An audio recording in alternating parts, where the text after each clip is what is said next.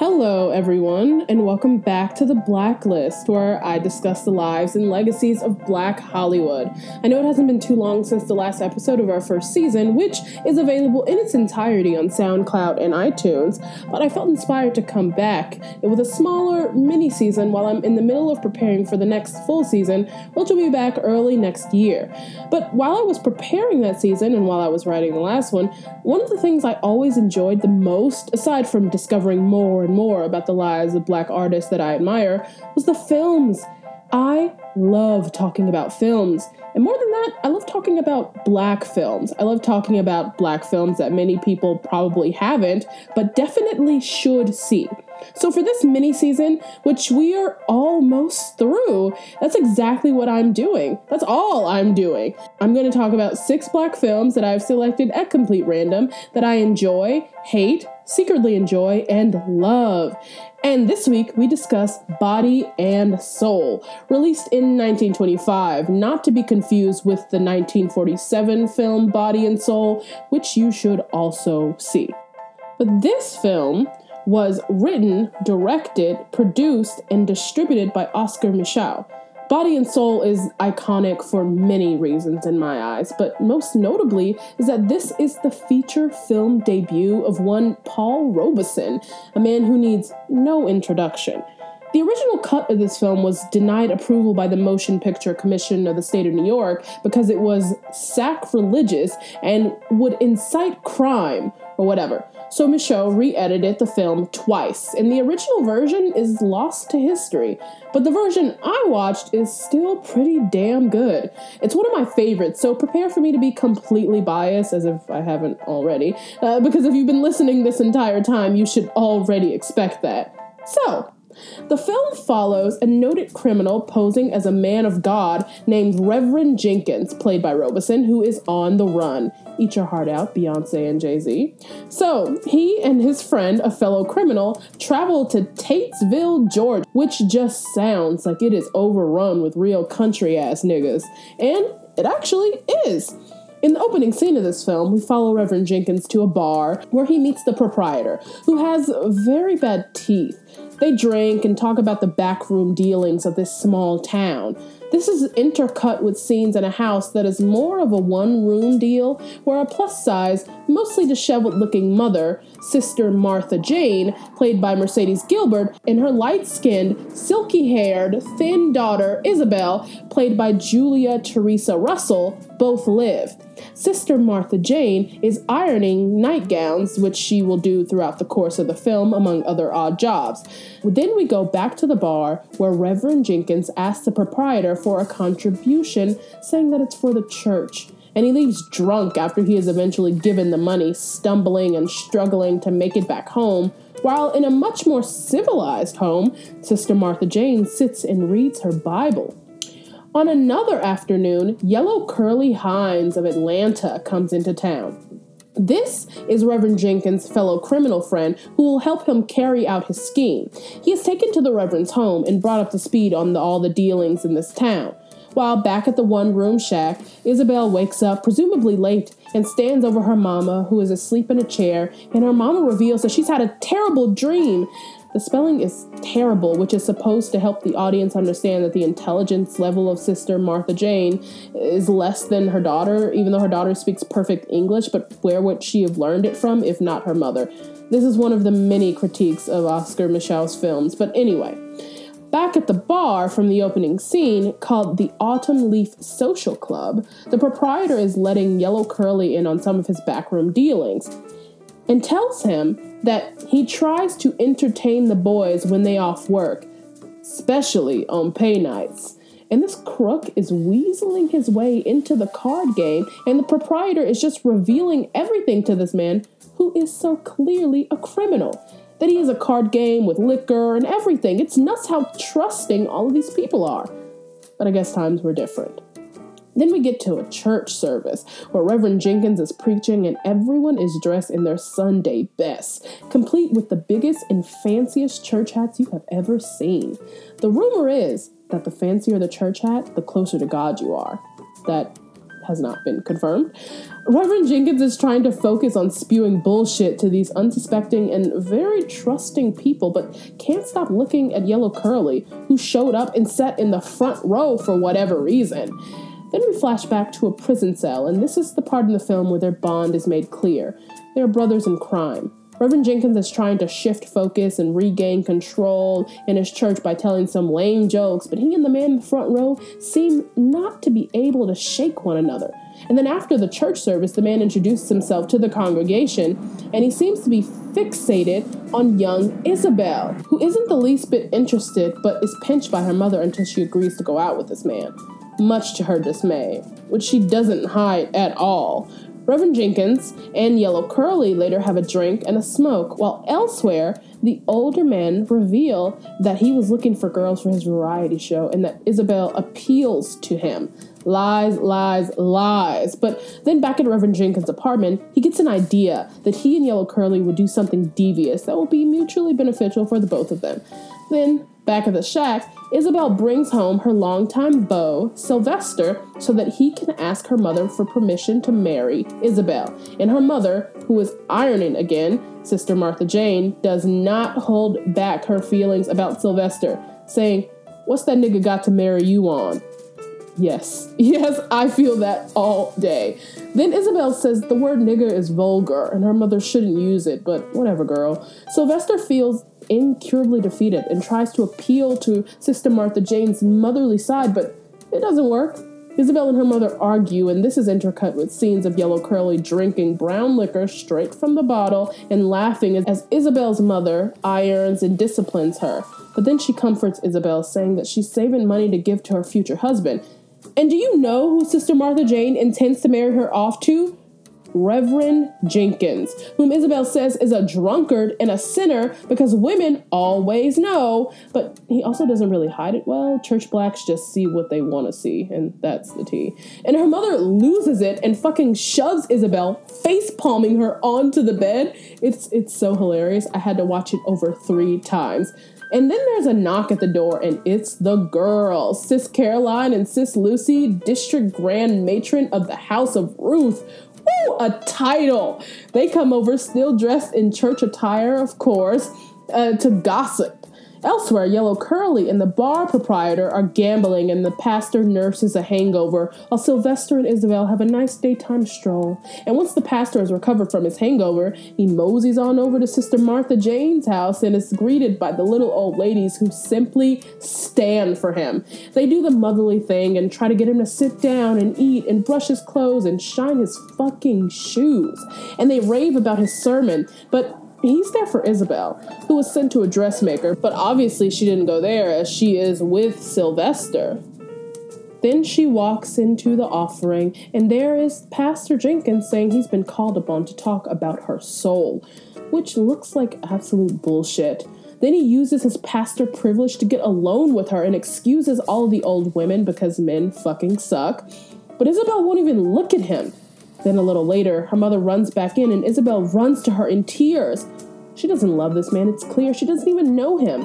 Side note, at this point in the film, you may notice that Reverend Jenkins and Sylvester look exactly the same. Well, that is on purpose because they are long lost siblings and are played by the same actor, who did not receive more money for playing two characters. But back to the film. So Isabel is crying in her mother's arms, and Sister Martha Jane, I just love saying her whole name, Sister Martha Jane motions for Reverend Jenkins to come over and comfort Isabel, which makes my skin crawl. But he says that it's the work of the devil and that the child is becoming worldly. The nerve of her. Then Sister Martha Jane leaves them alone again for no reason at all. And Isabel is distraught. I'm talking mascara running down her face, distraught. However, this doesn't stop Reverend Jenkins from getting physical with her, tying her hands behind her back until she gives in to him. Then later, her mother comes back in, and Reverend Jenkins tells her that the Lord has won the battle for the child's soul and leaves. But Isabel doesn't look cured. In fact, she looks worse than when he started working on her, and Sister Martha Jane notices and tries to comfort her with food, but this only makes her cry harder, confusing everyone involved, especially me. And just as her mother is about to leave to get fresh food, she has a revelation. The work of the Lord has taken over. Then, when she leaves, Isabel passes out, but don't worry, she wakes up soon after. She has no audience there to entertain her, so she just sits and cries restlessly. Then we go to Reverend Jenkins, sneaking around town, doing Lord knows what. While back home, Isabel comes up with a plan to leave. She packs all of her stuff and gets dressed while her mama is running around town getting her fresh food, and of course, gossiping with her friends who always seem to dress like church ladies. Isabel writes her mother a letter and tearfully leaves her home. But who was watching all the time but Pastor Jenkins? Isabel's mother doesn't know that she's run away. Thinking that she'll be returning soon, she sits and gossip with her crew and then reveals to them that she's been saving up to marry Isabel off. And they ask her, where does she keep all of her money? Then she goes to count the money they've saved, saying that she always keeps her money in her Bible because no sinner would dare go near that sacred place. What a joke. Then she flips through all the pages of the Bible, turns it upside down, goes through the drawers, and the money is gone. And then she says that Isabel hid the money to scare her, you know, as a joke, ha ha ha. But then she finds the note that Isabel wrote saying that Isabel stole the money and ran away into, please forget your broken hearted daughter. Then, in Atlanta, the city is big and industrious, and a sharp contrast to Isabel's home in Georgia. We get shots of huge building and cars on the streets are populated with people, and under the Decatur Street Viaduct is Isabel, clearly overwhelmed by her surroundings. Months go by, and Isabel is poor and hungry and incredibly sickly. Her hair looks greasy and gross. She's thinner than usual, and the dark circles have permanently moved in underneath her eyes. She wanders through alleys trying to find food, but her mother finds her, because mothers always will. They play somber music as Isabel scrapes together pennies to buy and sullenly eat rotten food, and her mother watches from afar, heartbroken. She came at just the right time because mothers always do. A kind man buys food for Isabel when she thanks him profusely, her mother still not intervening as she walks down a filthy street tiredly, then goes back to her empty apartment. And it seems that even though I did not think they could make her dark circles look worse, they have worsened but her mother followed behind her. And as Isabel's mother walks in, she lifts her into her arms and cradles her on her lap like an infant. And Isabel just gives in and cries in her mother's lap like a baby. It's really beautiful to watch because Isabel has been through a lot, and I'm about to tell you exactly what I mean by that. Later on, after her mother has cleaned her up and made her change her clothes, she begins to question her motives, and it is revealed that Isabel is broke, and she didn't take the money from her mama, and she ran away to avoid explaining the truth to her mother. Then it is revealed that Reverend Jenkins has the goddamn money. Well, upon hearing that, her mother loses her shit on Isabel because she thinks that Isabel is lying. She thinks that Isabel would go to all these lengths and come so close to death only to lie. So Isabel finally, finally tells her the whole story. There was an evening when Isabel got caught in a storm and didn't make it home until morning. She and the Reverend got stuck on a random road because their horse ran away. The wind and rain nearly blew them off of their feet. They were getting soaked and blown every which way. They were lost, running around in circles for hours, barely able to see beyond their hands. So around midnight, the pair found a deserted cabin, which was filthy, and Isabel was freezing, so they lit a fire to stay warm.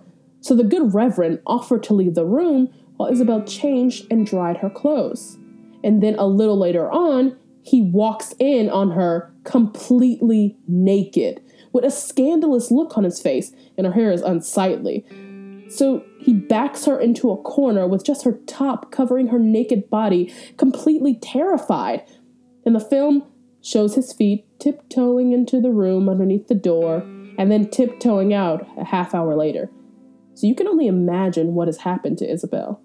After all of that, she thought that Sylvester would protect her, which is why they went to Mama asking for her permission to marry. But what did Mama do that day? She sent Sylvester away and left Isabel alone with the evil ass Reverend again.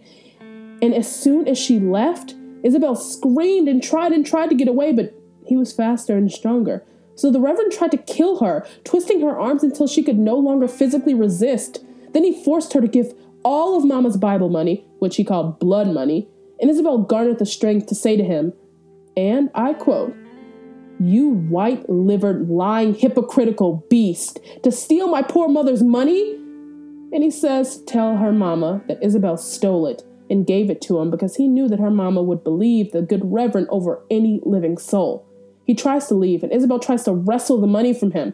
Then he punches her in the face, and it's just so poorly done. Like, he just kind of puts his fist to her face, and then she jumps and falls against the door. But we're supposed to assume that he punched the shit out of her.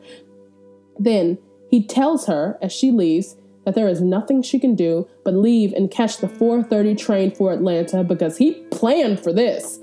When she tells him that she has no money, he gives her some money.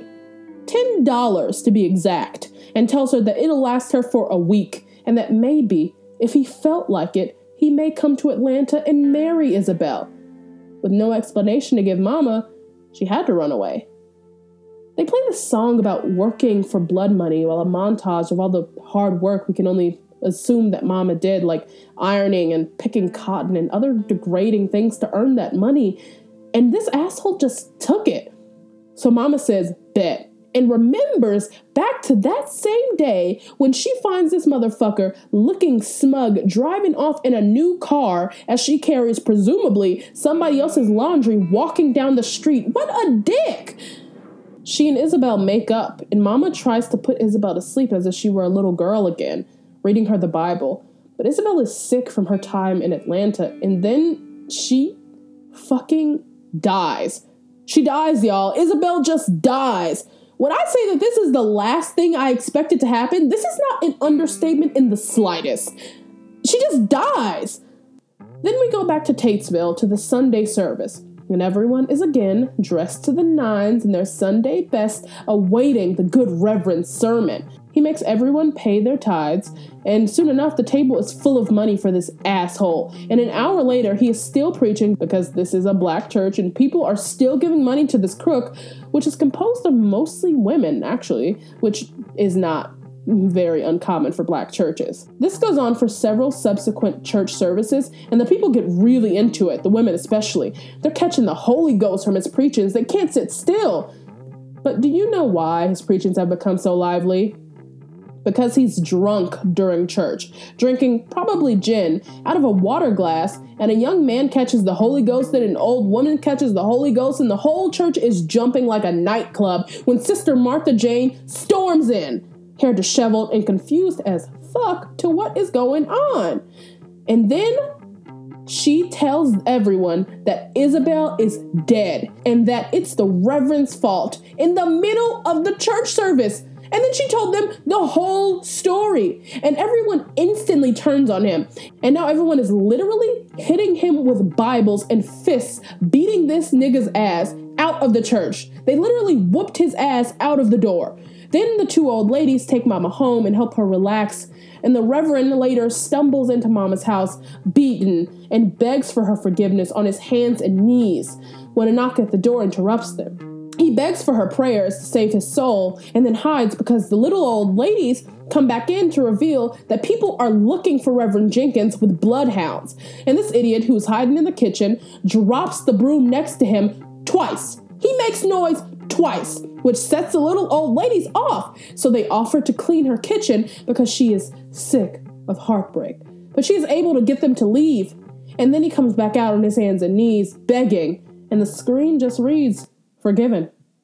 Then Mama relaxes into her chair, and the Reverend leaves and tries to snake through the woods, but of course, someone runs up behind him and a fight ensues. And this kid is no match for the Reverend, who easily knocks him out several times, nearly killing the young boy, beating him with a bat. A lot happens in the final three minutes of this film. And then, when Mama awakens the next day, we discover it was all a goddamn motherfucking dream. All of it. And Isabel and her man, Sylvester, once again walk in to ask Mama for her hand in marriage, saying Sylvester's invention has had some success. But then Mama says she'll give all of the Bible money to the young couple. Flash forward to Mama peacefully reading in a nice ass living room, much different from their shack, when Isabel and Sylvester return from their honeymoon dressed in floor length furs, hair did up real nice. I mean, their living room got drapes and shit, grand pianos and shit. They're all so happy and beautiful. And then they all embrace and live happily ever after. The end. This movie is nuts. Absolutely nuts. The plot is full of twists and turns that are hard to keep up with, but it keeps you on your toes the entire time. And at the end, two plot twists that completely change the film? My heart was racing. Julia Teresa Russell, who plays Isabel, is magnificent, even without words. Her physicality just exudes despair. She is helpless, and it's beautiful to watch her character arc over the course of the film. This film is also hilarious, and you really have to watch that final church scene in which they beat him with Bibles because that is how I always imagine I'd be greeted if I ever stepped foot into a church. I think it's a spectacular film. And I keep coming back to it over and over and over again because the plot is so well executed. I'll give this one a 9 out of 10 money filled Bibles. Next week, we're going to conclude our summer series, but no worries, I've saved the best for last. Thank you for listening to this episode of The Blacklist. If you like what you heard, please subscribe and like this podcast on iTunes and leave us a five star review if you feel so inclined. I know it seems like such a small thing, but it does go a long way. And if you want to learn more about us, please like us on Facebook at The Black Dash List and follow us on Twitter at The Blacklist Pod. And also feel free to follow my personal Twitter at Mariah N. Woods. All episodes of The Blacklist are written, narrated, edited, and produced by Mariah Woods, me. Until next time.